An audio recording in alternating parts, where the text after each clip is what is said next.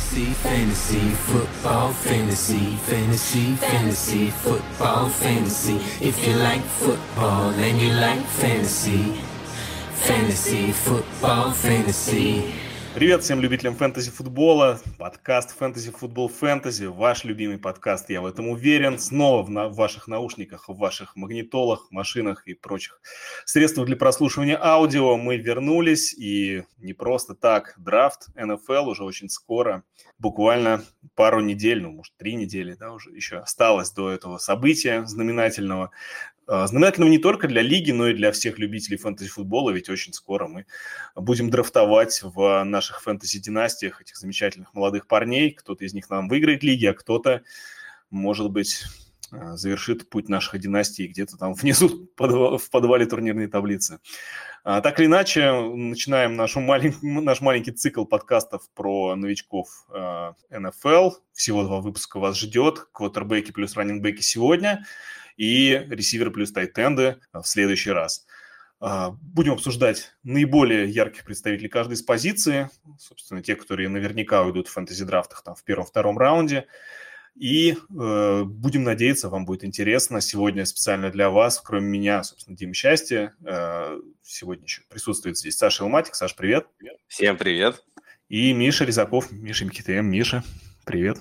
Всем привет, друзья. Рады вас чувствовать через колонки. Неплохо, неплохо. Ну и, как я уже говорил, да, у нас 2 основные позиции сегодня разбираться будут. Квотербеки и раннингбеки. Начнем, конечно же, с квотербеков. Казалось бы, можно, наверное, да, на сладенькое оставить, на загладочку, но как не начать с той позиции, которая наверняка уйдет под первым общим выбором на драфте в этом году? Честно говоря, не знаю, как начать не с нее. Соответственно, начнем давайте мы с CJ Stroud. Все-таки наиболее часто мы видим именно этого парня в моках NFL-драфтов на первой строчке. Чаще всего рассказывают истории про то, что Каролина выберет именно его. Хотя вот сегодня, не знаю, видели или не видели эти новости, начали тут разгонять историю про то, что Каролине нравится суперсильно Янг, там все в восторге, реально они возьмут, может быть, его. Но давайте все-таки так, как так бы... Они изначально про это говорили. Да, это правда, это правда. Мне кажется, Йонг самый там оптимальный вариант для них. Ну, потом... Точнее, не оптимальный вариант. Мне кажется, что они с ним более-менее определились, исходя из слухов. А что там будет-то? Просто конечно, потом начали, знаешь, говорить, что типа они все постоянно ездят к Страуду, там все вместе, там дружно, все хотят посмотреть. Логично. Это как всегда и бывает, конечно. Конечно, если, знаешь, ты выбрал себе уже определенную модель там, автомобиля, ну, у тебя есть определенное желание, чего ты хочешь, то логично уже не на это смотреть, а смотреть на альтернативы, как бы, потому что ты здесь самое главное, может быть, ты настолько был, у тебя, знаешь, вот это есть спотлайт-эффект, что, как бы, да, человек как бы любит такой вот tunnel vision включить, зациклиться на чем-то одном и не видеть все, что вокруг, а вокруг, может быть, еще лучше вещи будут лежать. Поэтому, мне кажется, вот эти поездки со Страутом, все остальным, это вот было из такого рода как бы вещей, что как бы проверить, посмотреть, пощупать, что мы можем упустить в этом плане. Окей. Поэтому... Смотри, расскажи, давай, наверное, с тебя начнем. Расскажи, какие ты видишь именно в разрезе, наверное, фэнтези, да, положительные, там отрицательные, может быть, черты Янга, почему и как ты его оцениваешь, особенно в разрезе суперфлекса, наверное, интересно, да, потому что в... руки драфтов с обычным стандартным скорингом, да, я думаю, там более-менее понятно все, а вот в суперфлексе, где он будет уходить. И что интересно еще, да, твоя оценка, в зависимости от того, кто все-таки получается, Янга, давай тогда с него начнем, раз уж как ты говоришь, что на твой взгляд... Он в Каролину полетит. Давай, может, тогда действительно с Янга. И... Да, я понял, что мы начинаем с Каролины-ка. Ну, давай по игрокам, с Янга. Давай с Янга все-таки начнем. Ну, хорошо, как бы про Страуда тогда потом поговорим еще. И, ну, с Янга что начать сказать? Игрок из Алабамы, очень маленький, еще меньше, чем Кайлер Мюррей. И, точнее, как бы видели, наверное, в Твиттере такую странную очень картинку, как бы для комбайна выложили, что у них показатели многие очень похожи. Ну, там, когда их поставить рядом Кайлер Мюррей и Брайса Янга, там разница, я не знаю, прям как будто между... кабаном и дохленькой, ну, типа того, да, как бы, конечно, кабанчиком и какой-то дохлой дворняжкой, как бы, поэтому там, как бы, размеры в габаритах настолько были разные, и для меня вот это, как бы, самая большая вот проблема в Янге, то есть, если смотреть на его прототипы, ну, архетипы, как бы, игроков такого же атлетизма и габаритов, у кого получалось в НФЛ, это были либо Кайлер Мюррей или Джален Хёртс, игроки, которые один супер резкий, другой супер сбитый и мощный. Был еще Рассел Уилсон тоже, как бы, по сути, супер... ну, он ближе, мне кажется, к Кайлер Мюррею, как бы такой же резкий. Его очень сложно поймать. И другой тип, как бы, таких мелких квотеров, это Туа, Дрю Бриз и, блин, забыл, Бейкер Мейфилд еще. В общем, если так посмотреть, из всех этих квотеров мы видим, что маленькие квотеры, более-менее успешные в НФЛ, это те, кто подвижные, мобильные, либо там супер резкие, супер сильные. То есть как-то нужно компенсировать свою, как бы, недостаток в атлетизме. Брайс Янг, мне кажется, не про это. Он ближе вот к архетипу Туа и Бейкер Мейфилд. И если посмотрим на результат, то видим, что только Дрю Бриз, по-моему, из всех таких маленьких пасовых квотеров был достаточно успешен в НФЛ. Будет ли Янг так же успешен, как Дрю Бриз, не знаю. Может быть, потому что по своему стилю, по своей игре он на Дрю Бриза не совсем похож. У его игра совершенно другая. Он по своему стилю игры, на самом деле, очень ближе к Бейкеру Мейфилду. Но только такому, как бы, Бейкер Мейфилд, у него всегда была проблема, что он очень, как называют в Америке, reckless. И это по-русски, как можно быть, беспечным, да, как бы, ну, таким безрассудным, беспечным. Ну, нет, заботы нет. То есть игроком, который может делать то, чего сделать не стоит. То есть игроки, у которых часто вот процесс в голове выстроен не очень правильно, они думают, как бы, что вот это будет работать, бросают, потом, не, вот все, уже все понятно, мячик еще не долетел, а там уже все понятно, как бы, с этим стал. И вот у него есть много таких... было у Мейфилда в его игре еще в колледже вот такого рода вещей. Но в колледже это проходило. Все вот эти беспечные розыгрыши, вот эти гейм-вининг драйвы, которые у него были в Оклахоме, за что его так сильно хвалили, да, мы увидели, что на новый уровень, когда он вышел, это чаще проваливалось, чем приносил успех команде. Вот Ян, как бы, в этом плане как раз на шаг впереди. Вот в этом, вот в чем, мне кажется, они с Мейфилдом отличаются, а в других вещах достаточно, мне кажется, они похожи. У Янга вот он очень хорошо умеет читать прикрытие. Он умеет рассчитывать точно, когда и куда нужно сделать передачу. И умеет точно в это место еще попадать. Он вот... Его умение вот так вот... умение быть настолько хорошо читать ситуацию и в нужный момент совершить бросок, оно прикольно, как бы. И вот смотреть на это очень прикольно, на самом деле. Вот если включить его пленку и посмотреть, как он уходит порой, как бы, из конверта, выбегает, и кажется, все, сейчас что-то случится, и он, кидает там... почти зачетку или под зачетку, как бы, точную передачу, вот, куда только он мог ее бросить, это, конечно, прикольно. И как это перейдет вот на новый уровень, я не знаю. Но это вот единственное, мне кажется, такое светлое пятно в нем, которое вот я вижу, вот, которое может, как бы, реально его развить в интересного футболиста. Сразу же спрошу тебя второй вопрос, который я сразу же задавал, да, потом к Мише перейду. Где ты в Суперфлексе бы брал Янга, и будет ли тебя отличаться эта позиция в зависимости от того, достанется он Каролине или Хьюстону? Ну, всегда, конечно. Смотри, я сторонник все-таки того, мы вот недавно, кстати, вот эту тему немножко даже в чате ФФФ обсуждали, да, говоря про драфт-капитал. Драфт-капитал для меня – это такой, как бы, универсальный показатель, который может заменить, по сути, любую модель, вот, которую сейчас все используют, там, у Волмана одна, а у Закарисна на него другая, да, вот все, что, как бы, они туда, вот эти все аналитики закладывают, можно, в принципе, посмотреть на драфт-капитал, и это, по идее, должно это отображать. То есть драфт-капитал всегда отображает то, как относится к этому команда в НФЛ. Да, они, конечно, могут ошибаться, но мы, играющие в фэнтези, ошибаемся намного чаще, чем они. Поэтому для меня это всегда большой индикатор. И если, конечно, Янг уйдет первым, то это одно. Если он уйдет там, вторым или, может, даже еще ниже упадет, то это, конечно, это будет звоночек. Очень такой серьезный. Окей, так все-таки про позицию. Какая позиция в Суперфлексе? На какую ты смотришь? Ну, я тебе говорю, как бы зависит, очень сильно будет зависеть от капитала. Ну, вот смотри, я больше как бы смотрел бы, если по таланту брать, да, то я бы его тут ставил, конечно, вторым квотером. Окей. Миша, у тебя есть что отличается, может быть, от впечатлений Саши, какие-то другие по Брайсу Янгу, да. Ну, то есть, конечно же, все про размер говорят, вот. И, мне кажется, команда... Размер имеет значение? Да, во-первых, имеет, и любая женщина вам про это скажет. А самое главное, вам про это скажет любой генеральный менеджер. Посмотрите, какое количество огромное теклов, которые в студентах просто рвали все живое. Но женщин даже... я не видел среди генеральных менеджеров. Ну, слушай, у каждого генерального менеджера есть жена. По-моему, ни одного генерального менеджера гея у нас нет. Поэтому, соответственно... Понял.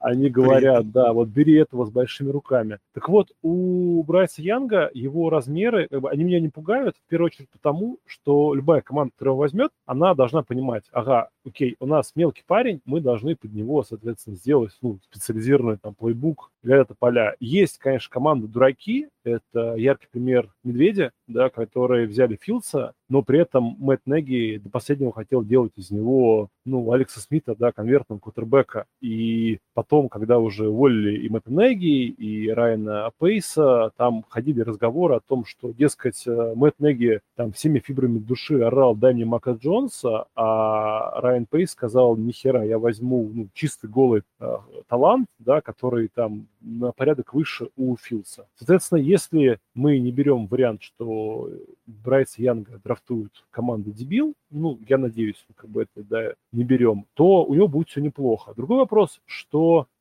мне кажется, что Каролина, она задрафтует не Янга, она задрафтует CJ Страуда, а вот сегодняшние новости, которые активно циркулируют, да, о том, что, дескать, Каролина в восторге от Брайса Янга, это ничто не более, как работа агента Брайса Янга, это работа ESPN, это работа, в общем, тех ребят, которые должны подогревать интерес. Если сейчас все будут уверены 3 недели до драфта, что первый будет CJ Stroud, это будет неинтересно. Нужна интрига, нужно какое-то развитие сюжета, да, а для этого надо, чтобы у нас было сомнение. Не зря и Энтони Ричардс, да, соответственно, какой он там, Ричардсон, да, точно так же периодически всплывает. Он пока не так явно, но там уже говорят о том, что, да, дескать, a lot of general managers, да, believe, что он там топ-5 игрок драфта, не то что квотербэк. Вот, поэтому я верю, что CJ Stroud, и тут самое главное, что если мы посмотрим на состав Каролины здесь сейчас, они своему будущему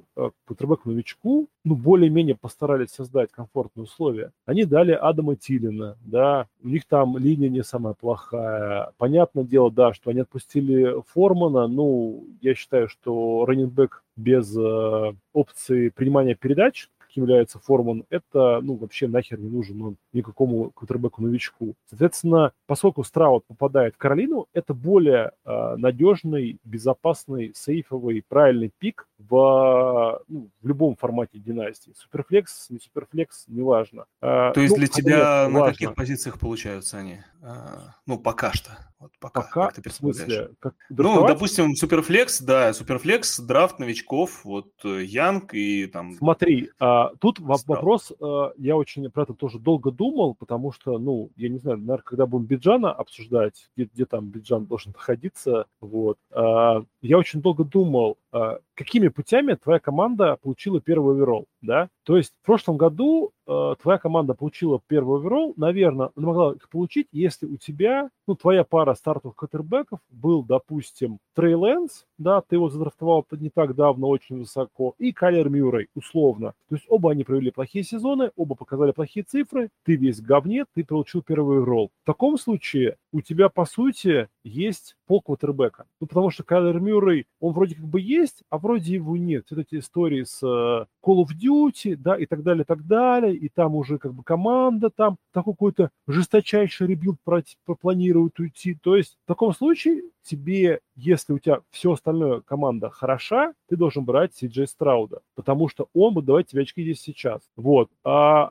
есть другой вариант. Ну, у тебя на самом деле есть какие-то там крутые квотербеки, но они там, скажем, пердуны ветеран. Ну, условно говоря, ты умудрился получить первый оверолл, имея там Дерека Карра, да, я не знаю, там какой-нибудь там Джимми Гаропполо. Ну, в общем, такие средненькие. То тебе надо наоборот, тебе надо, ну, выпрыгнуть вот из этого среднего уровня и повестись на хайп, повестись на, поймать своего, условно говоря, Ламара, да, поймать того парня, который в теории может давать, ну, безумное количество очков. То есть тебе нужен квотербэк двойной угрозы. Тебе нужен парень, который будет и бросать, и бегать. Это будет, ну, наша, наверное, третья опция, которую мы сейчас будем обсуждать. Поэтому, ну, так, Янга где ты ставишь в этой? Мы про него пока говорим. Ты уже про всех говорил, кроме Янга. Хорошо, извини. Я считаю, что CJ Stroud это будет первый квотербэк, уходящий на драфтах. Брайс Янг это будет второй, потому что он пойдет в Хьюстон. Вот. Но, возможно, а если вдруг наоборот, ты себе как-то рассматриваешь это, и для тебя поменяются их расположения, или неважно, кто куда попадет? Нет, если Янга возьмет Каролина, для меня Янг станет выше. Потому что у Каролины есть опции в пассовой атаке. У Хьюстона нет ни хера. Ну нет, сейчас мне скажут, что у них есть Роберт Вуд. Да, Далтон Шульц. Не, я скажу, что не. А кто в Кольц есть? Я что-то и забыл уже как бы. В Кольц? Парисыч, потом этот белый... Не, Кэмпбелл ушел. Пирс. Ушел? Кэмпбелл ушел, конечно. Не, Питтман. Питтман есть, да. Питтман и Пирс. Миша Питтман и Пирс, да.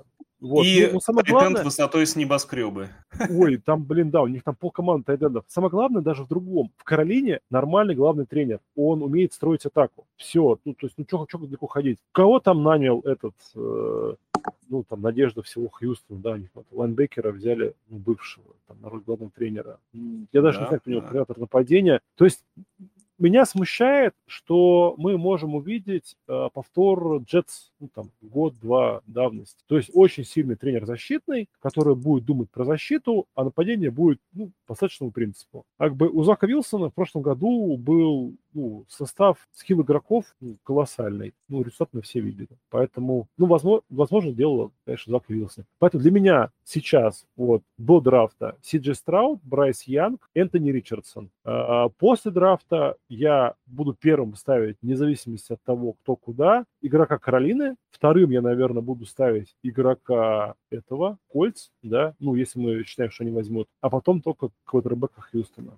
Окей, давай я как-то про Янга, наверное, завершим, будем переходить к Страуду, тогда я тебе передам слово, ты, так как он тебе нравится больше, я так понимаю, ты больше про него нам сможешь рассказать. Я пока скажу какие-то моменты, которые, может быть, Саша не озвучил по Янгу, да, что мне еще нравится в нем, почему, я, честно говоря, если забыть, кто там выбрал, да, то есть пока мы не знаем, собственно, нам забывать нечего. Если не как-то в вакууме вообще, если все это дело рассматривать, то для меня Янг точно выше, чем Страуд, причем прилично выше, чем Страуд. Это прилично. Оценивать по таланту. Мы, мне кажется, да. Единственное, что сейчас можем сделать, это оценить по таланту и подумать потом про лендинг. Я хочу привести некоторые еще аргументы дополнительные, почему для меня это так, да. У Янга из этого драфт-класса точно намного более качественное понимание игры, чем у других квотербеков. Это прям бросается в глаза, если смотреть их матчи. Единственное, его размеры, но опять же, мы разбиваем немножко этот аргумент, да, у нас есть статистика по игрокам NFL, например, о том, что есть поверье, что чем ниже квотербек, тем ему сложнее, он плохо видит маршруты, часто будут у него сбиты мячи и так далее. На самом деле это не так, то есть нет статистики, подтверждающей это. Есть некоторые мнения, но статистика это не подтверждает. В реальности у таких квотербеков мячи не сбивают чаще. И так далее. То есть понятно, что да, можно подумать, что его могут прибить быстрее, но опять, пока у нас доказательств нет, это кажется похожим на правду, да, легко в это поверить. Но кроме какого-то просто, не знаю, такого умозаключения, больше у нас на этот счет ничего нет. А что касается самого Янга, занимательный, мне кажется, момент, на который стоит обратить внимание, что в отличие от Страуда, у него был сезон, в котором он играл с плохим принимающим. То есть у обоих линия потрясающая, то есть мы их не видели за плохой линией, по большому счету, поэтому здесь, да, могут быть какие-то проблемки в теории. Но что касается игры, когда большая часть ответственности, грубо говоря, находится на квотербеке, и как-то ему приходится быть, по сути, единственным плеймейкером, ну, почти единственным. У Янга вот этот сезон был таким прошедший, да, то есть у него в НФЛ ушли разом два его лучших принимающих. Джеймс Нилис. Подожди, мне кажется, извини, Дима, я тебе просто хочу добавить, да, что, да, чтобы наши слушатели точно знали, что такой просто ситуации, которая, мне кажется, была у Страуда последние 2 года, ни в НФЛ ни у кого почти нет. Ну да, да, да, да, такого, да. Это тут ситуация, не проблема Янга, как бы, а просто настолько были крутые. Даже это я согласен, мы это еще обязательно скажем, когда будем говорить про Страуда. Я сейчас именно про Янга, даже по меркам, вот, ну, по меркам топовых программ НФЛ, ой, NCAA, у него, ну, я бы не сказал, что у него какой-то сильный набор ресиверов в этом году был. Там один принимающий, который первый год, по сути, свой проводил, который в следующем году на драфт будет выходить, и, скорее всего, у него есть какие-то там шансы, но как бы пока тоже непонятно, он вкатывался весь сезон, такой, типа, средненький провел. А 2 топовых ресивера с прошлого года у него ушли в НФЛ, и все, он был практически без принимающих. То есть они все, не сказать, что плохие, но и не сказать, чтобы хорошие. Вот, то есть, ну такое. И при этом мы увидели, что делал Брайс Янг, да, он в этом сезоне начал бегать. Ну, как сказать, не то, что начал бегать, неправильно сказал. Он начал частенько, когда видел, что розыгрыш ломается, что никто из принимающих не смог открыться и так далее. Он дорабатывал ногами, причем принимаемые им решения в этот момент были очень своевременные и очень верные. То есть он не бегающий, по большому счету, квотербэк, он такой, как бы, может скрэмблить, когда нужно. И у него продлевать. Да, да, да, причем не просто продлевать, а продлевать и завершать его самостоятельно. То есть, ну, как бы, у него есть такой навык, он видит поле. Можно? И... огромная разница. Копейки. Вот да, про да. Вот это продлевание навыка, вот как раз мне у Брайса Янга как раз очень удивило. Я видел нарезку вот его как раз вот этих моментов с выбеганием, продлеванием, да, и как раз его маленькие размеры ему шли дико в плюс, но мне все эти моменты, они казались, что просто он настолько ужасно мяч передерживает, что это просто как невероятно. То есть он буквально стоит с мячом, стоит, все, конвейер начинает слопываться, тут он, да, врубает вторую космическую, ну, он не бежит вперед, да, он здорово бежит там назад, влево, вправо, уходит от давления, и, естественно, за это время, ну, все-таки в Алабаме играют не васьки позорные, да, а нормальные ребята, кто-то из нормальных ребят открывается, он им бросает. То есть, ну, через такое время любые ребята должны открываться, да, то есть больше 10 секунд не должны держать ресиверов, там, условно, так, то есть, я думал, больше 3,5 даже. То есть это был хайлайт, который нам представили, типа, как хорош Брайс Янг. А я когда это увидел, думаю, ну, слушай, я оценил по-другому. Подожди. Плохо? Да. А чего он раньше-то не бросал? А куда там? Нет. Не, я понимаю, ну, нет. Зачем бросать? Знаешь, это как раз хорошо, что он не бросал. Ну, типа, не надо бросать закрытых. Обычно это у него как бы с принятием решений, вот я сколько смотрел Янга, у него, в принципе, с этим неплохо было. Да, где-то он, может быть, передерживает чуть дольше. Вот, знаешь, этим моментом мне он напомнил, и напомнил ситуацию, вот то, что ты рассказываешь, да, про то, что было с Махомсом в свое время, когда тоже говорит, блин, ну, вот это, ну, там можно и попроще было сыграть. Блин, вот этого НФЛ вообще не будет работать. Не, Махомс, ну что-то какой-то стрёмный. Мне кажется, парень. Я просто знаю, про какой момент говорит Миша. Я помню эту игру, это с LSU была игра. И он там чудо просто створил. Не, ну, знаете, в одной игре как бы и Махомс, на самом деле, если вы посмотрите, да, начнете разбирать его игру под микроскопом, он делает столько ошибок, на самом деле. И в каждой игре можно найти такие просто тупые решения. Да, потому что даже не там, там не было, на мой взгляд, ошибки. Он сыграл своевременно и там, ну, типа... Мне, наоборот, кажется, что вот эта фишка как раз Янга, вот она как раз может перекрыть вот эти минусы его по габаритам, но проблема еще вот у Янга есть в том, что посмотрите на маленьких еще этих квотеров, которые бросают. Бейкер Мейфилд, да, в Кливленде один хороший сезон, следующий сезон, на самом деле, начался он не так плохо для него, потом была травма плеча, которую он не захотел долечивать, сказал, я Бейкер Мейфилд, я с пробитым плечом буду играть дальше. Ну, и дальше мы видели Каролина, Рэмс. Не, все правильно, такое есть, давайте не уходить в сторону. Да. Не будем уходить в сторону, такое есть, да. Да, и вот ты понимаешь, вот у него это была проблема. Ту тоже маленький, нет, даже вот просто еще Ту тоже маленький такой, да, квотер, как бы, тоже получил по башке, как бы, и мы видели, как он руки к небу, как бы пальцы к небу там тянул, поэтому... Говорите о том, что маленький квотер, что он все равно... Как раз то, что он будет, вот как мы говорили, да, решать в какой-то момент, бежать там ногами и так далее, что он маленький, он может получить от этого. Это, ну, как бы, и такое есть. Не то, что он может маленький, он может... не будет получать того, что он маленький. Он будет просто... У меня проблемы именно дюрабилити. То есть, как бы, его выносливости. То есть, эти, как бы ты ни играл в НФЛ, ты, как бы, даже вот такой элюзив игрок, такой неуловимый игрок, как Ламар Джексон, все равно... Каждый, как бы, почти год пропускает там по 2-3 игры.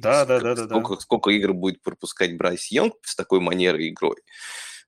Ну, опять же, хотя в конверте он тоже хорош, как бы, но, опять же... Он очень хорош в конверте, игрок, и, опять же, если у него будет, она все равно будет. Если у него будут нормальные принимающие, ему не нужно будет искать решение самостоятельно, выбегать постоянно из конверта. Я думаю, этого опять-таки не будет.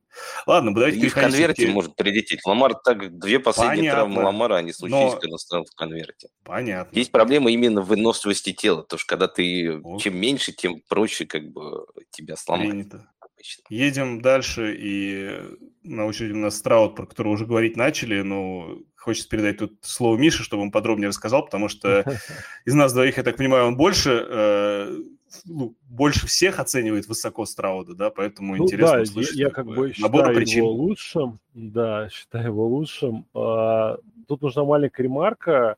Я не смотрю пленки игроков вообще уже несколько лет, потому что не понимаю, куда смотреть, что смотреть. Я читаю, соответственно, различные аналитики, порталы, и на основании прочитанного делаю их мнение. Периодически, конечно, что-то вижу, но стараюсь, наоборот, чтобы вот эта пленка мне не влияла на меня никак, потому что иначе я могу там влюбиться, и это все приводит к плохому результату. Последний квотербэк, который я так вот смотрел и влюбился, был Маккерон, поэтому мне нельзя доверять в этом.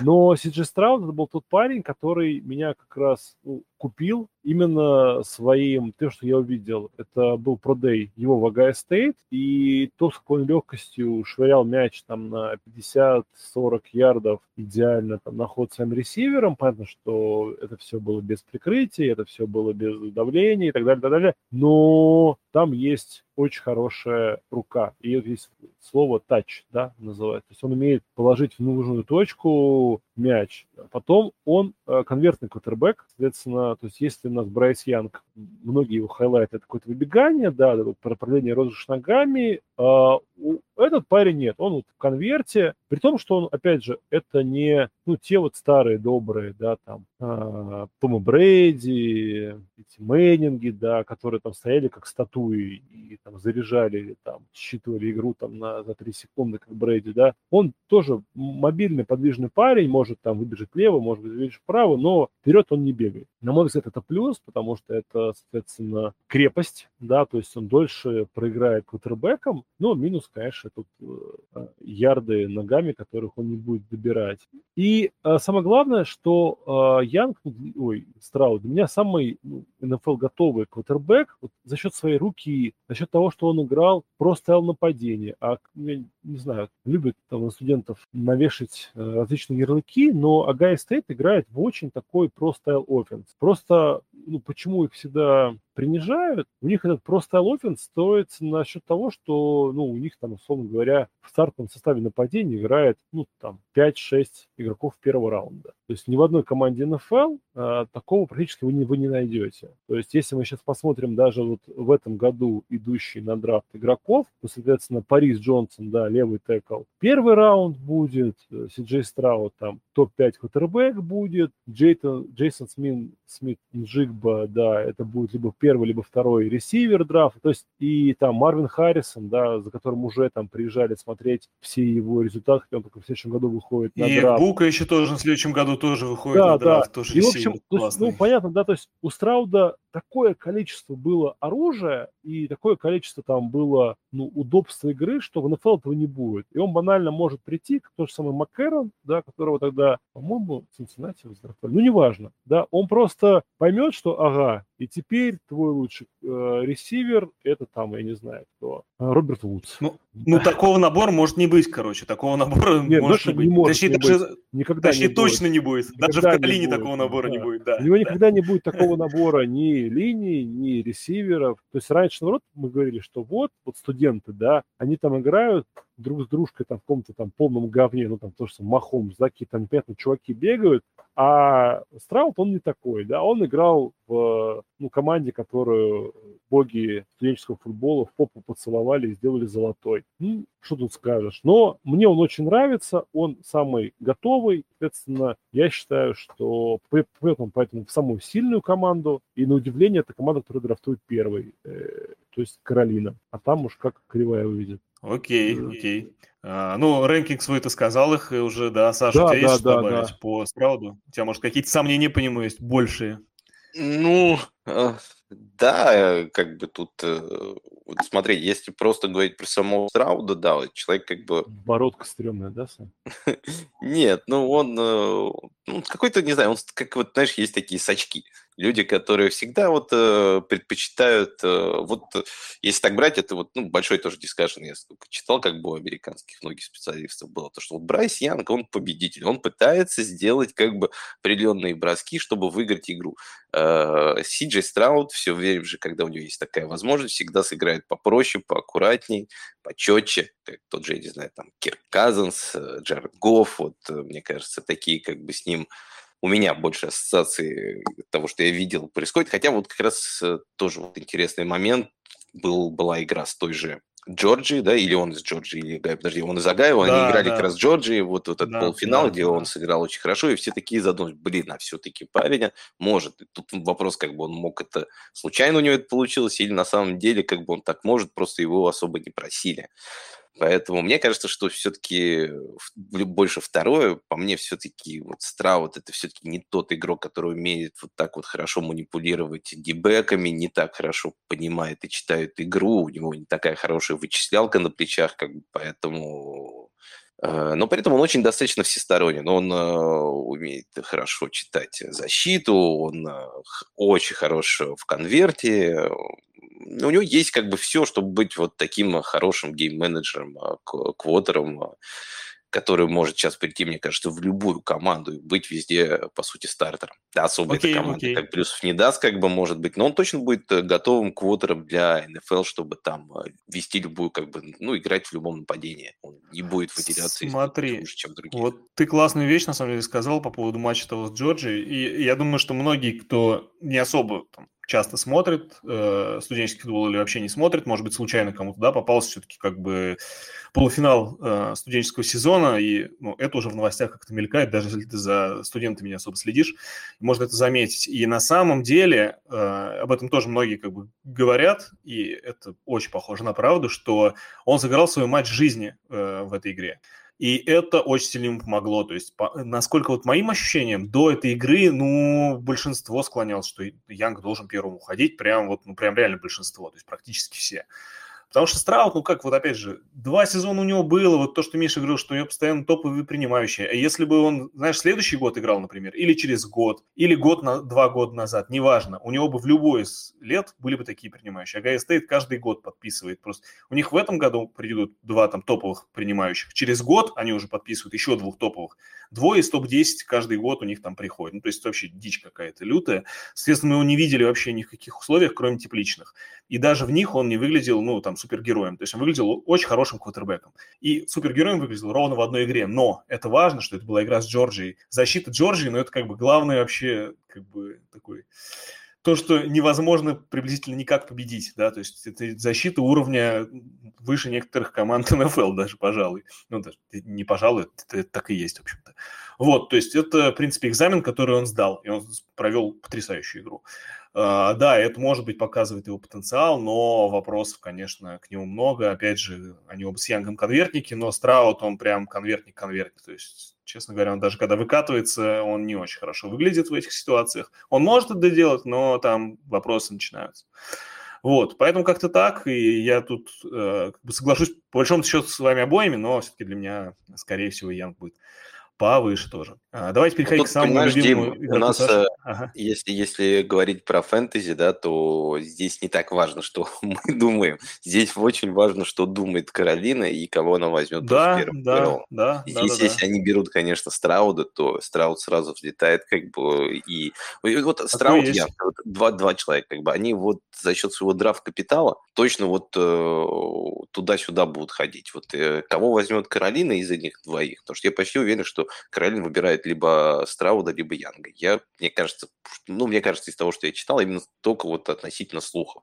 Не относительно того, кто подходит из игроков куда лучше, а вот чисто из того, что говорят как бы эти инсайдеры.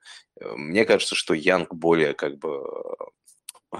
более правдоподобный вариант, чем Страуд. Окей, ну видишь, у Миши противоположное мнение, он тоже вроде как читал. Ну окей, как бы мы дали все мнения, ваши, собственно, слушатели, ваш выбор, это, собственно, слушать нас и прислушиваться к кому-то из. И все-таки мы перейдем к тому квотербеку, которого мы очень сильно ждали обсуждения, потому что любимый, я так понимаю, квотербек Саши на этом драфте. И более того, человек, который даже будучи выбранным третьим из квотербеков, в фэнтези может уходить первым квотербеком в теории. И я даже не удивлюсь, если это будет так именно происходить в итоге. Конечно же, я говорю о человеке, который абсолютно не умеет пасовать, но тем не менее фэнтези выглядит очень потрясающим активом. Это Энтони Ричардсон, своими ярлыками. Гейтерс. Ну, я просто игры смотрел. Вот, давай ты тогда начинай рассказывать про Ричардсона, почему и где бы ты его брал. Ну, фэнтези, если мы берем, я бы... Конечно. Ну, опять же, все зависит от драфт-капитала. Драфт-капитал всегда диктует нам, на кого обращают больше внимания команды, кому больше доверяют. А это важнее, потому что кому не доверяют, тому не будут давать играть. Кто играет, тот имеет шансы нам приносить фэнтези-очки. Все как бы просто на самом деле. Поэтому все будет зависеть от того, где будут уходить они. Если, конечно, Ричардсон уйдет первым вировым, вот здесь я тогда вижу вариант, при котором я бы Ричардсона бы брал выше Биджана Робинсона, может быть, даже в суперфлексе. Точнее, не даже, как бы, не в суперфлексе. То есть, вот это единственная, как бы, такая вещь, которая может поменять. Остальные все, как бы, ну, вот если Ричардсон не упадет ниже, там, 10-го пика, то для меня это все равно в суперфлексе будет первым квотером. Неважно, что там Янг будет первый оверолл, что Страуд будет, как бы, вторым, там, и неважно, где там будет уходить, и хоть выше него даже могут взять там Левиса, и я даже не знаю, еще и Хукера. Но если Ричардсон уходит, как бы, в топ-10, я бы точно его на 1-0-2. С учетом того, что у меня, кстати, в той династии, где мы все вместе с вами играем, у меня как раз пик 1-0-2. Я его по-любому буду брать тогда там Ричардсона. Но это я еще тебе, Дим, говорил, мы с тобой, по-моему, этот спор как раз с этого и начали. Еще где-то это было в ноябре еще. Ну, в начале, короче говоря, в конце как бы сезона НФЛ. Мы начали про это говорить. Я как раз Диме еще писал, что, блин, с таким подходом, походу, вот у меня будет 1.02, 1.06, 1.07, и с таким подходом мне на 1.02 придется брать Ричардсона, потому что до 1.06 он никогда не доживет. Я помню, Дима меня там высмеял, сказал, ты че, Ричардсон, даже не первый раунд как бы для фэнтези, он там во втором раунде будет уходить. Ну, не знаю, я говорю, как бы сейчас я понимаю, что если я Ричардсона на 1.02 вот не беру, то до 1.06 он у меня, скорее всего, не доедет. И даже вот, ну, несмотря на все остальное, как бы я чисто по таланту бы брал бы там Ричардсона. Насчет того, что Дима говорит, что он смотрел игры, не верьте ему. Точнее, верьте, что он смотрел игры, но он как-то странно очень относится к игре Ричардсона, потому что вот из того, что я видел в его игре, и вот, честно, я вот смотрел, читал того же Закарисона, читал Уолдмана, читал Крюгера, точнее, смотрел его и смотрел других всех еще топовых аналитиков на Ютубе, которые есть. У них нет проблем с точностью бросков Ричардсона. И у Уолдмана есть хороший пассаж, он там в самом начале как бы своего репорта дописывает. Вообще, Уолдман на самом деле очень хороший вот этот RSP-репорт, он очень объемный, если кому интересно, всегда можете на статье на Бусти найти. Так вот, он там описывал хорошую вещь, что смотрите на статистику не бокс-скора, где там пишут именно accuracy, как бы точность, как бы и процент которых, как бы комплитов, которые есть у игрока. А смотрите на историю целиком, особенно для молодых развивающихся игроков. Почему у Ричардсона есть проблемы с точностью? Если посмотреть вот на его игру, все, кто разбирает ее, они говорят, что у него с механикой проблем нету. У него есть две проблемы, как бы это с шагами, то есть работа ног, что считается самой простой вещью, которую можно пофиксить в НФЛ. Она такая же проблема была у Джоша Аллена перед тем, как он попал в НФЛ. И вторая проблема – это его, так сказать, то, что он торопится. Он, как считается, такой немножко торопышка. У него очень большие шаги, он вообще сам по себе очень здоровый как бы чувак, поэтому как бы ему нужно чуть больше как бы на это обращать внимание. Но то, как он умеет работать своим телом, то, как он умеет манипулировать лайнбекерами и линии скриммиджа, это уже готовый как бы игрок. Это не Малик Уильямс, который ничего не умел перед тем, как приходить в НФЛ, кроме как бегать туда-сюда, как ужаленный. У Ричардсона есть супер пушка, у него есть понимание и готовность для НФЛ быть уже готовым сейчас с точки зрения линии. У него есть проблемы небольшие, как бы вот с точностью, которые можно почистить, и мы видели в последнее время того же Хёртса, того же Аллена, мы видели эти комбинации, что с точностью в НФЛ более-менее вот так вот ее подчищать, когда это возможно, с этим работаю. Поэтому... Для фэнтези, с учетом, конечно, его апсайда, который есть у него в ногах, потому что это, по сути, если вы не смотрели его пленку, это комбинация Филдса и Кайлера Мюррея, можно сказать, вместе, как бы это вот резкость Мюллера, Кайлера и габариты Филдса. Ну, сами подумайте, как это может как бы работать в НФЛ. Говоря про того же Трей Лэнса, опять же, не сравнивал бы все-таки с этих двух игроков. У Ричардсона есть вот интересно, есть вот у него была игра с Кентукки, где он играл с Уилл Левисом, которого мы еще тоже будем обсуждать. Это его одна из худших была игр. Вот посмотрите ее, чтобы понимать, что вот это было сам, ну, как бы вот это как бы его пол, который был, как бы, но даже в той игре у него были несколько таких забегов. Просто как бы человек просто бежит, когда выбегает эта машина. Его там пару раз там были некоторые плей, когда его пытались сбить, об него защитники врезались, падали, он останавливался и бежал дальше. Как бы, ну, я говорю, феноменальный как бы атлет, и если у него получится на уровне НФЛ, а мы видим, что у таких игроков все больше и больше и чаще получается, то это реально как бы будет человек, который будет делать вам разницу в играх, потому что на позиции квотера это будет нереальный плюс. Поэтому, ну, также, опять же, есть и минусы, конечно, вы можете получить второго Трей Лэнса, которого, на самом деле, мы в большей степени даже не видели. Проблема Лэнса как раз больше в том, что он не может играть, и он все время травмирован.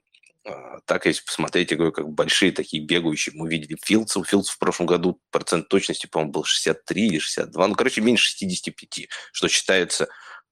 плохо, то есть как бы по лиге, по-моему, там 65 или 67 надо хотя бы там выбивать, но при этом все равно Чикаго выигрывало, нападение набирало очки, при этом это было не супер какое феноменальное там нападение, не с какой-то там супер линией или какими-то там ресиверами, которые как-то ее могли тянуть. Даже, по-моему, на выносе там особо Монгомери, я не помню, играл вторую часть вообще сезона, не играл как бы там... Так, давайте не будем уходить вообще в сильную сторону. Ну, неважно, короче говоря.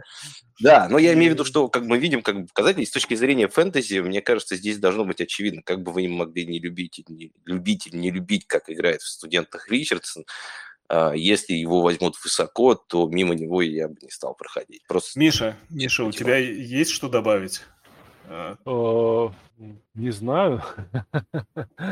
Нет, ну, я согласен с Сашей. Самое главное, у нас был пример, да, вот такого нереально одаренного парня, который с большими вопросами по приниманию, по принятию решений приходил в НФЛ, а в итоге он стал лосем, да, и рвет всех фэнтези уже не первый год. Это я про Джоша Аллена. Вот. Мне не нравится сравнение Ричардсона с Кэмом Ньютоном, вот, потому что, ну, понятно, да, его очень легко сделать, тот большой, этот умеет бегать. Мне Ну, то есть некорректно все-таки сравнивать. Мне кажется, Ричардсон по своей фактуре больше похож на Джоша Аллена. Я сейчас залез, кстати, на Player Profiler, да, известный такой портал, который позволяет сравнивать, ну, смотреть на игроков. Действительно, они тоже, как бы, согласны со мной, это Джош Аллен. В худшем случае у вас будет очень крутой раннинг-бэк.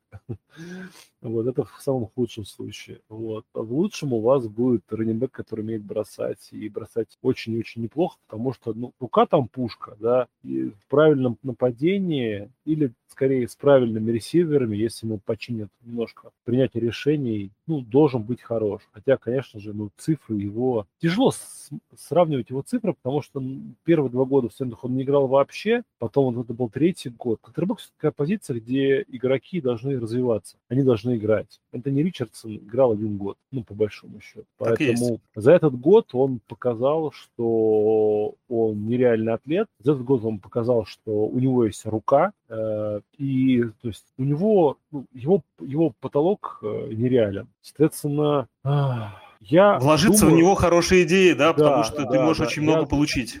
Вот если вот у вас команда полное говно, ну, прямо полное говно, то есть, ну, у вас там, не знаю, там 5 пик первого раунда, да, ну, вы там всех распродали, вы в жесточайшем ребилде, то для вас Энтони Ричардсон — это прям идеальный кандидат. Первый год, конечно, ну, вероятнее, его цифры будут не очень хорошие. Но потом это будет Первый год, вероятнее всего, у него не будет цифр. Не просто цифры будут нехорошие. Ну, скорее всего, их не будет в первый год. Но это не важно, потому что вы перерастраиваетесь. Да. Это вообще будет не важно. Поэтому я думаю, что Ричардсон будет уходить в перфлексах очень много где под первым оверолом. Мне очень кажется, что многие фэнтези-порталы его будут ставить первым. Вот. Ну, а там уж что вам больше надо. Здесь и сейчас. Слезы не шокировали. Да.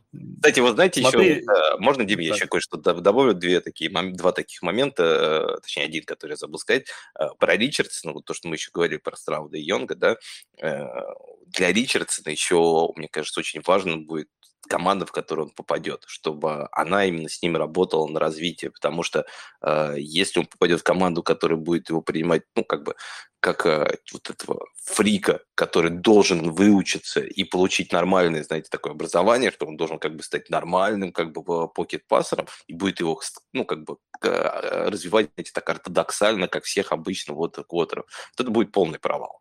Если он в такого рода команду и в такого уровня развития пойдет, вот это будет, конечно, полный провал. Ему нужно попасть в нападение, где будут более-менее понимать его сильные стороны и будут пытаться с ними работать. Ну, и работать, понятное дело, над ошибками, чтобы их почистить. Балтимор.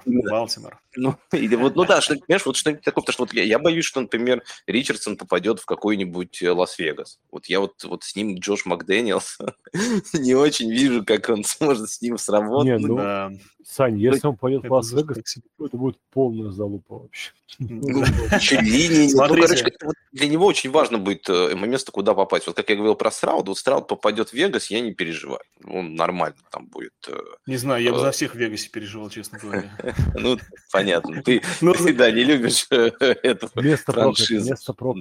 Не франшизу. Нет. Только главного тренера и то, что он сейчас делает. Только это. Ну, и человек, который убрал хорошего главного тренера и поставил вот этого. Да, короче, смотрите, по Энтони Ричардсону мои какие-то вещи, идем дальше, я не буду долго разглагольствовать, спорить с Сашей тут.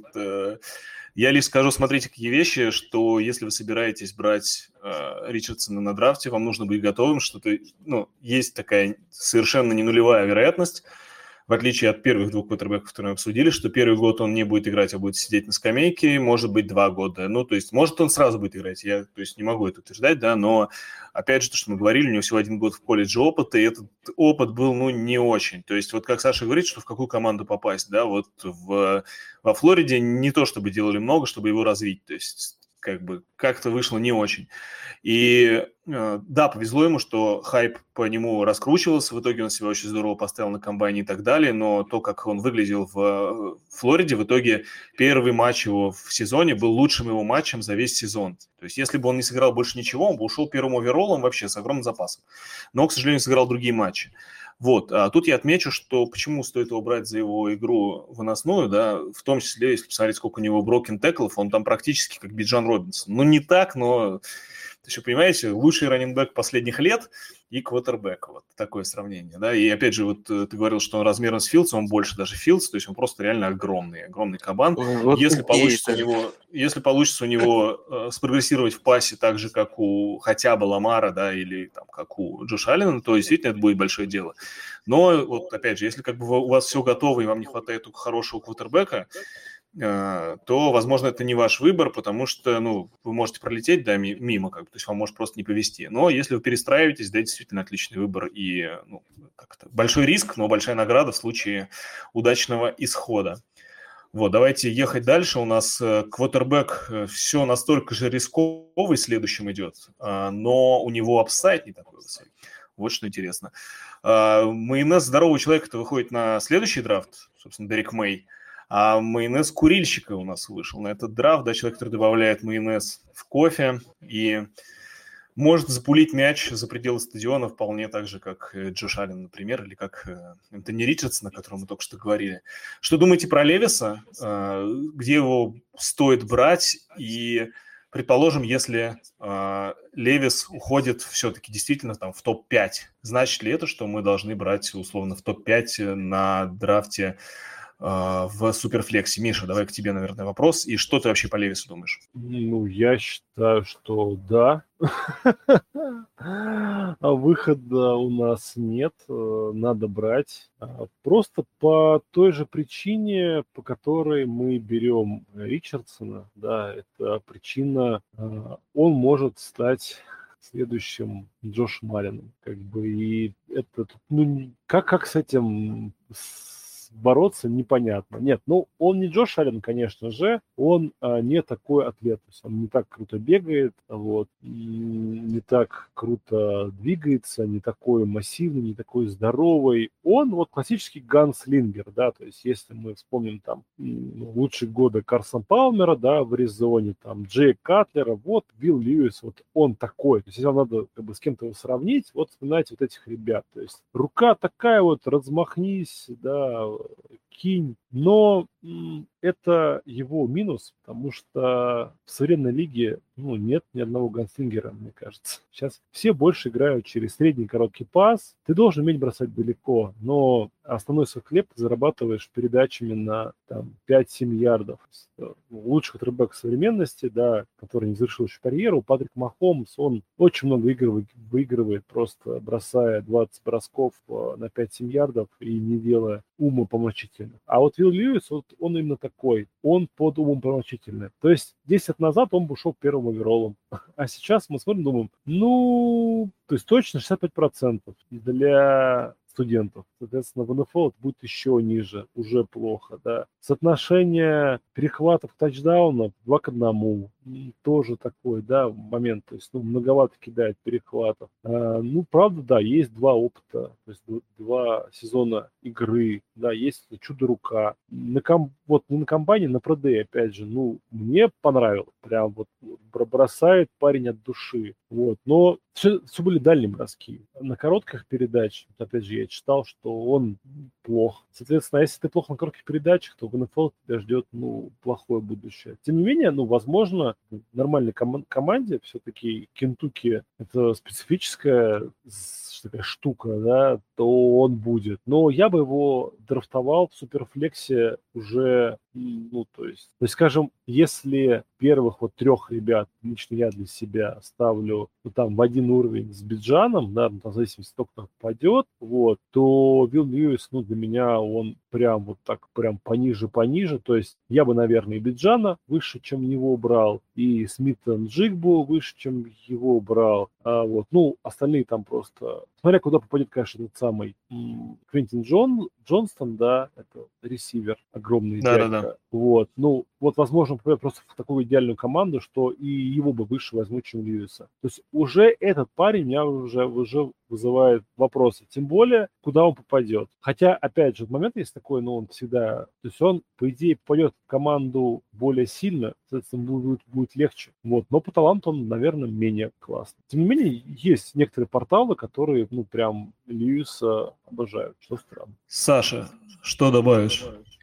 Льюис, Левис, ну, короче говоря, большой белый, даже не знаю, как его назвать, десантник, что ли.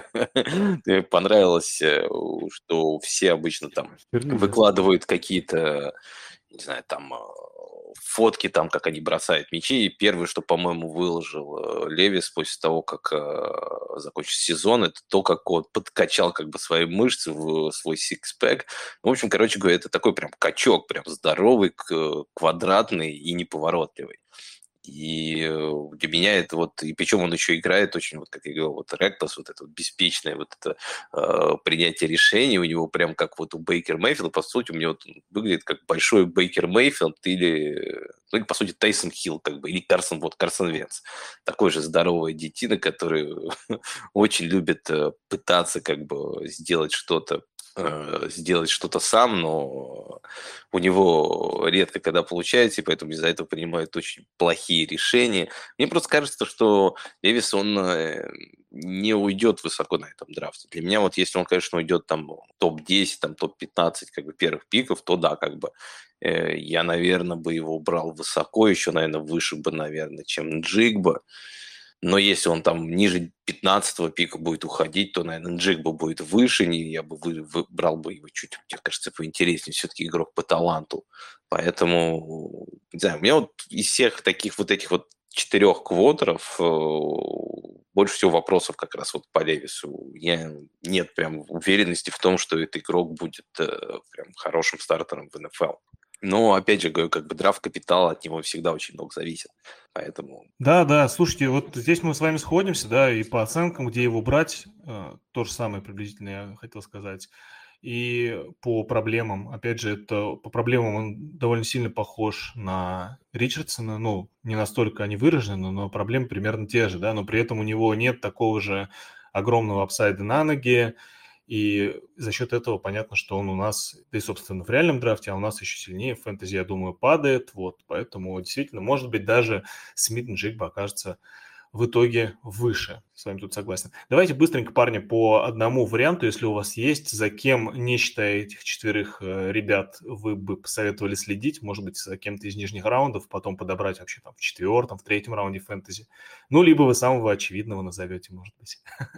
Давай, Миш, может, с тебя начнем. Про само очевидного есть классная шутка, что если вам не повезет с любовью, вы должны обратиться к Кукеру.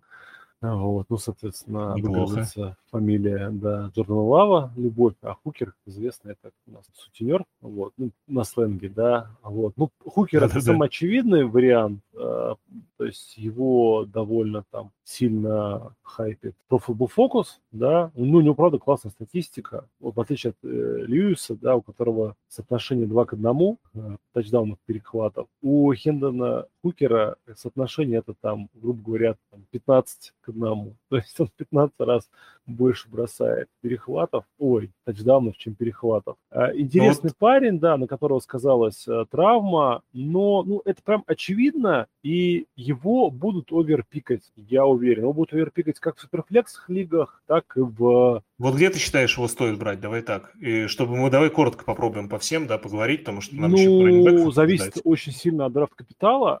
Очень прям. Вот у него. Ну, 2-3 раунд, скорее всего, уже будет, если... Нет, это понятно. В какую команду попадет? То есть, если он попадет в команду в условный Вегас, я бы его драфтовал во 2-м раунде суперфлекс, а возможно, даже в конце 1-го. Потому что, ну, я бы думал, ага, значит, там Джимми у них как бридж-квотер. Если он попадет в условный Сейнс, я бы тоже драфтовал высоко. А если поет он в какую-то команду, где и так... Где есть квотербэк, да? Да, я бы шел бы мимо очень долго. А так, из слиперов, кого можно еще выделить, это Таннер Маки из Стэнфорда. Да. Так, оставь нам остальных. Давай, хорошо, все, тогда я завязываю. Главное, а Маки ты бы прям фэнтези брал, да? То есть тебе кажется, что фэнтези от него возможен продакшн? Да. То есть, опять же, он может быть, вот сейчас же все будут этого, сволочи, Парди 2.0 искать, и это... Ну, тоже, да. Парди 2.0, мне кажется, на этом драфте очень все понятно и легко вырисовывается. Давай, Сань, мочи. Я думаю, я быстро и скажу про 2 только вариантов. Первый – это Брук Парди этого драфта для меня это Статсон Бенсон из Джорджии. Ой, Беннет, извините. Беннет из Джорджии. Очевидный вариант. Все-таки человек выиграл, обыграл как бы другие команды, которые... Да не раз. Такие, да, и не раз, и неплохо, в принципе, как бы, ну... То есть что-то в этом, значит, человеке есть, как бы... Но на самом деле вот реально слипер, который у меня в последнее время... Но это тоже верно, но все равно, понимаешь, как бы что-то нужно было. Ну, понимаешь, как бы для QB2 какого-нибудь, вот как Парди показал результат, как, не знаю, там, Кирк Казинс порой показывает сезонами, это, в принципе, он может таким же, например, стать. Так, окей, вот, второй вариант. А вот вариант, на самом деле, кто реально слипер, о котором я в последнее время что-то так присматриваюсь, и иногда мне так нравится визуально, что он показывает, ну, понятное дело, что там такой путь, как бы, что он стал стартовым очень большой, это Дориан Томпсон-Робинсон из Юклы, по-моему, короче говоря, да. Ну, короче, который там синий с золотым, как бы, золотая такая синяя, как бы, форма. Вот, это чувак по типу Ламар Джексон, хотя, я бы сказал, наверное, даже вот не как Ламара, как вот этот второй, как его, Хантли. Вот они чем-то похожи. И, то есть я думаю, Томпсон как раз может быть такого рода вот квотер, который начнет как хороший бэкап, и если у него будет прогресс, то в принципе он, ну, не в Ламара, конечно, превратится, но он умеет хорошо двигать ногами, если он поймет, наконец, что когда он играет, есть защитники, есть корнеры, есть лайнбекеры, которые могут перехватывать его передачи, то есть на них нужно обращать внимание и улучшит вот эту часть своей игры, то, мне кажется, это будет интересный очень вариант, если он сможет вот развиться правильно, что, мне кажется, это возможно. Вот он, мне кажется, выглядит очень хорошо. А Хукер, на самом деле, вот я быстро точно еще добавлю 2 копеечки, мне очень не нравится то нападение, в котором он играл в Теннесси. Оно очень специфическое, оно чисто колледжное, оно непрофессиональное. Ну, как бы там вот некоторые плей, это просто как бы с одной стороны 1-2 человека бежит, остальные все стоят, смотрят, как бы, ну... Все очень от гоураутов сильно зависит. Ну, короче говоря, это вот то, что обычно хуже всего переходит в НФЛ, как я помню. Да. Смотрите, поэтому, парни, я, наверное, мне меньше нравится. Подытожил бы то, что вы сказали. Действительно, про Хукера все верно, и это касается не только его, вообще всех представителей этого нападения, оно действительно такое специфическое весьма. Я бы сравнил с нападением Орегона, когда там играл Мариота. Вот, да, и, собственно, похоже. Мы тоже увидели, что это примерно тем же, собственно, и завершилось для всех представителей того нападения.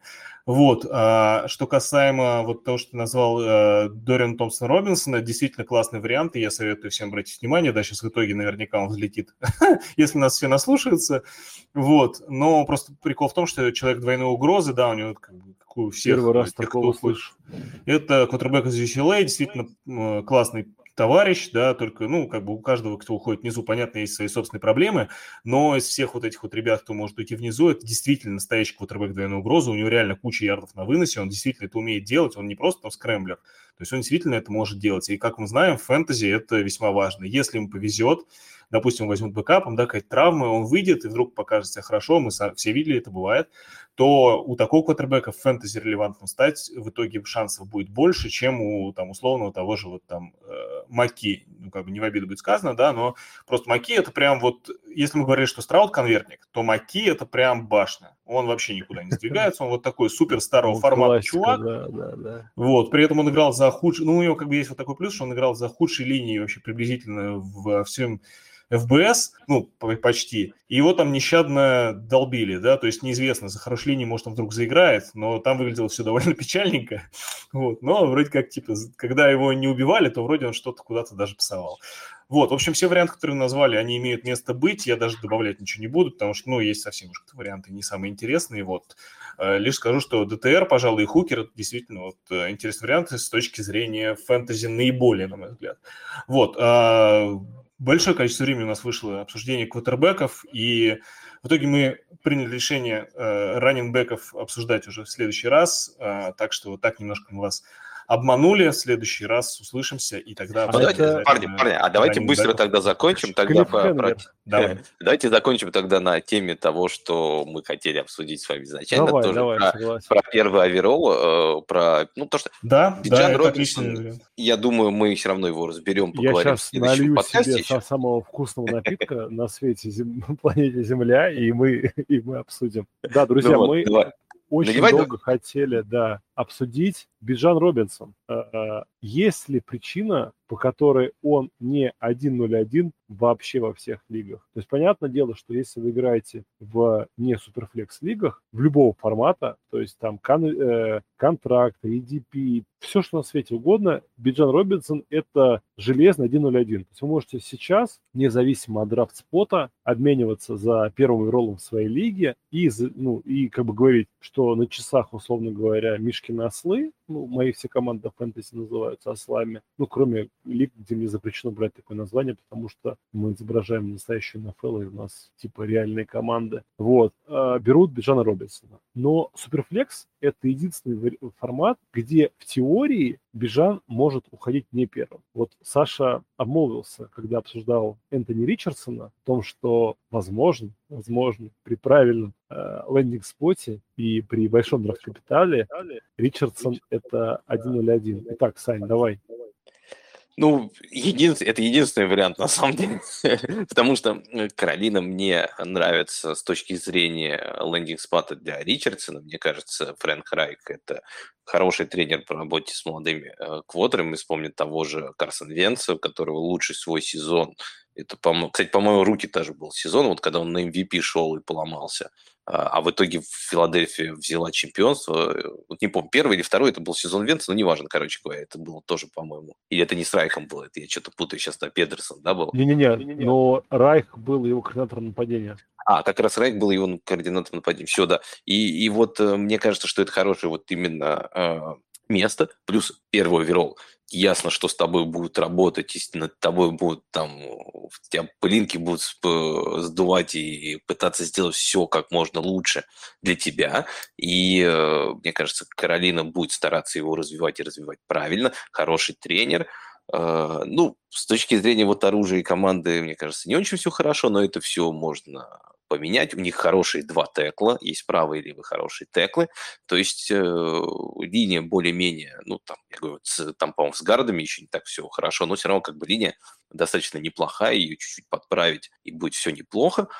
Ричардсон в этом нападении при таком драфт-капитале, как первый оверолл, я беру его выше Биджана в Суперфлекс-лиге, и все, по сути. Потому что причем даже Каролина, выносная команда классически, как бы это просто выглядело красиво, да? Типа Ричардсон, опять же, КМ, это все. Нет, на самом деле здесь нет. Здесь меня, знаешь, в этом у меня нет таких, я никогда не болел за КМ и никогда не болел за Каролину, если честно. Про знаковость, что ли. Красиво с этой точки зрения, что, совпадение с традициями, условно говоря, нападения Каролины последних, уже десятилетий, можно сказать. Плюс такой квотербэк. Да, я не такой романтик в этом плане, все равно. Кайсмана взял, конечно, там разные все-таки истории, но... Я понял, ты более прагматично воспринимаешь. В этом плане, я совершенно прагматичный. У меня в этом нету знамений, истории. Я вообще эту тему не люблю в футболе, когда начинают, особенно на этом атлетиксе, выкладывать темы про футбол, что там, которые не связаны с футболом, чисто так для того, чтобы рассказать что-то, историю какую-то человеческую. Мне это вообще не интересно. Я люблю больше с точки зрения футбола, и игры отталкиваться от всего. Его дедушка подавал обеды в тюрьме. Да. И поэтому он встретил этого О.Джей Симпсона, и тот ему рассказал, бегай в горку, будешь крутым раннинбэком. И потом он пробежался этой горки, и теперь на этой горке его стоит дом, он играет в этом за город этой команды, в этом штате. Я понимаю, это многим очень нравится, интересно, я просто говорю, я в этом особого подтекста не вижу. Окей, мне кажется, Ричардсон... Точно не должно быть. И с точки зрения... И плюс Каролина, на самом деле, очень сильно поменялось. Там все поменялось со времен КМ. Даже владелец, что редкость для НФЛ. Поэтому, я думаю, болельщики там единственное, что не поменялись. Для них это место, может быть, будет хороший такой флешбэк. Но, в общем, говорю, для Каролины это просто, мне кажется... Ну, Каролина, как бы, я не думаю, что она будет идти по этому пути просто, и она будет так рисковать. Но вот если она все-таки пойдет и решит как бы рискнуть и в этот проект как бы окунуться, потому что они же все-таки, надо понимать, еще Чикаго очень много всего отдали, и им придется с Ричардсоном несколько лет как бы еще тоже помучиться. Поэтому как бы тот, кто возьмет, как бы, кого возьмет Каролина, они с ним будут пару лет еще. У вас точно будет стартовый квота.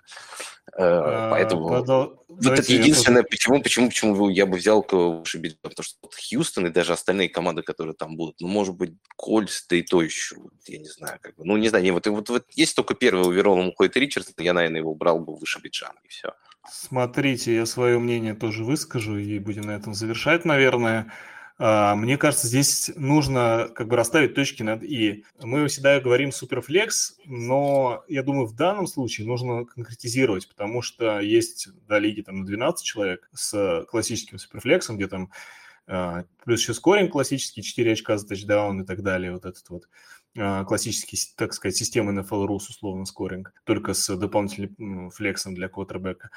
Это одна история, да, а другая история, когда у вас 14 команд и еще, допустим, премиум скоринг. Ну, то есть от этого очень сильно, на самом деле, очень многое будет зависеть. То есть даже если, вот как вы говорили, сейчас будет самый такой позитивный исход для того, чтобы Ричардсон взлетел, да, если он первым оверолом ушел, все.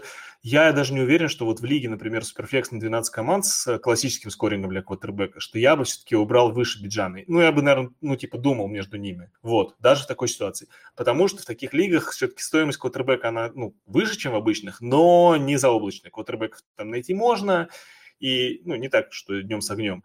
Но если вот как «Великие династии», да, многие наши слушатели наверняка слышали про такую династию, а кто-то даже играет в ней, в общем-то там, сколько сейчас, 6 дивизионов, что ли, то есть наверняка таких немало среди наших слушателей. Так вот, в рамках такой лиги, да, с таким скорингом, а там как бы, опять-таки, премиум скоринг, что значит 6 очков за тачдаун, плюс, опять же, там за ярды на 25% больше очков дается, и команд 14 в одной лиге, соответственно, квотербеков очень мало, их вообще практически невозможно найти, особенно тех, которые будут вам давать результат. И все чемпионы обычно обладают, либо одним, либо двумя квотербеками, которые очень много набирают. Соответственно, в такой лиге, да, ценность такого варианта, как Ричардсон, она очень высокая, потому что это как раз возможность получить такого квотербека. Да, не факт, да, вы можете провалиться и так далее. Но когда вы берете условно Левиса, скорее всего, у вас шанса такого нет. Что он превратится в человека, который будет выигрывать вам великие династии. Это очень маловероятно. Да, вот. Можно я тебе скажу такую вещь, то, что насчет того, что ты сказал про 14 команд, это вот абсолютно правильно, когда ты играешь 14-19, это разница очень большая. Но вот насчет скоринга, премиум, не премиум, особенно с точки зрения Ричардсона, который будет земле тебе заносить тачдауны, которые обычно всегда 6 очков. Мы-то надеемся, что он будет и пасовать, да, раз мы хотим, чтобы он стал, большим. Я в общем говорю, что мне кажется, все равно, знаешь, это премиум с 4/6, только пасовый. Не, большая разница. Ты уже давненько там не играешь, видимо. Почему? Я играю в великих династиях. Да, и... на мой взгляд, там разница огромная. Нет, я считаю, что разница между 12 и 14 квотерами вот лиги, это да, это вот реально большая очень разница. Разница между премиум, не премиум скорингом, особенно для квотеров, которые любят бегать по земле и заносить тачдаун по земле, она еще менее как бы значима. Поэтому... здесь наши слушатели как бы нас рассудят, я думаю, вот. Факт остается фактом, что в этих ситуациях, да, это немножко разные будут ценности, и в случае как бы лиг, где ценность квотербека все-таки выше, как минимум 14 команд, а вот, по моему мнению, еще, допустим, премиум-скоринг, то в том случае, да, если там, условно, Ричардсон первый оверолл, я его беру первым наверняка, у меня таких пиков, конечно, нет, я бы его взял первым, если только не ситуация, как я говорил, в которой мне нужно, прямо сейчас побеждать, да, у меня все уже готово, не хватает только там второго квотербека, да, тогда я возьму Янга, я думаю, скорее всего. Вот, либо брал бы, опять-таки, Биджана, потому что таких талантов давно не выходило на драфт на позиции раннинбека, но об этом поговорим в следующем обязательно подкасте. Да, что касается вот квотеров, то я очень слабо себе представляю ситуацию, чтобы я Страуда взял над Биджаном даже в самом там супер формате. Янга очень маловероятно представляю, какие-то оставляю ауты, да. А для Ричардсона, да, я понимаю, почему его можно взять первым. Так что, в общем-то, я, наверное, во многом тут с вами согласен, но в лиг на 12 только Биджан. только победа. Вот. Спасибо всем, что были с нами, слушали наш подкаст про квотербеков. Затянули мы немножко, так что раннингбеков услышите в следующем выпуске. Оставайтесь обязательно с нами, подписывайтесь на нас на Бусти. Заходите, если вы все еще там не находитесь, в чат Храм Фэнтези. Там обсуждение просто постоянно какие-то происходят, тем более, чем ближе драфт, сейчас заново начнутся споры по этому поводу, а вы, уже послушав наш подкаст, будете подкованы, будете с двух ног залетать в чат и устраивать там переполох. Ну что, да, всем можете, хороших... если что, можете всегда, послушав наш подкаст, если вас прям так сильно там коробило и прям вообще как бы вы не могли сидеть и удержаться, как бы, то заходите, можете написать все, что думаете. Да, все, что думаете о Мише, лучше не обо мне идти, если что. Шучу, конечно. Если что, как бы пишите, мы ответим. Миша точно ответит, не переживайте. Может быть, даже голосовым сообщением. Или кружочком. Так что всем пока. Всем пока. Пока-пока.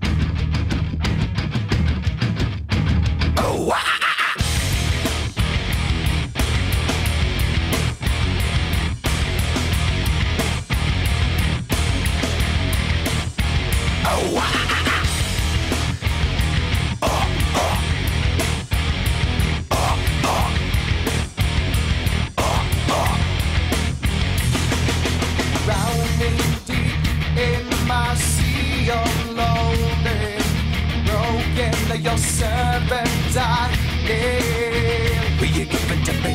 It seems what's left of my human side is slowly changing in me. Will you give it to me? Looking at my own reflection, when suddenly it changes, violently it changes. Oh no, there is no turning back now.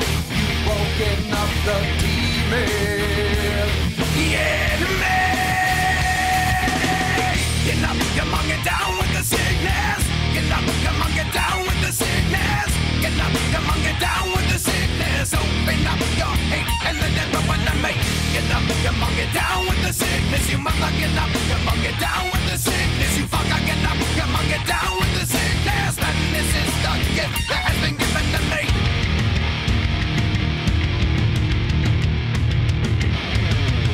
See inside you, the sickness is rising. Don't try to deny what you feel. Will you give it to me? It seems that all that was good has died and is decaying in me. Will you give it to me? It seems you're having some trouble in dealing with these changes, living with these changes. Oh no, the world is a scary place now that you've woken up the demon, the enemy. Get up, come on, get down with the sickness. Get up, come on, get down with the sickness. Get up, come on, get down with the sickness. Open up your hate and let it open to me. Get up, come on, get down with the sickness. You mother, get up, come on, get down with the sickness. You fucker, get up, come on, get down with the sickness. Man, this is the gift that has been given to me. Yeah, when I dream, and when I dream, oh, get up, come on, get down with the sickness. Get up, come on, get down with the sickness. Get up, come on, get down with the sickness. Open up your hate and then never win the make.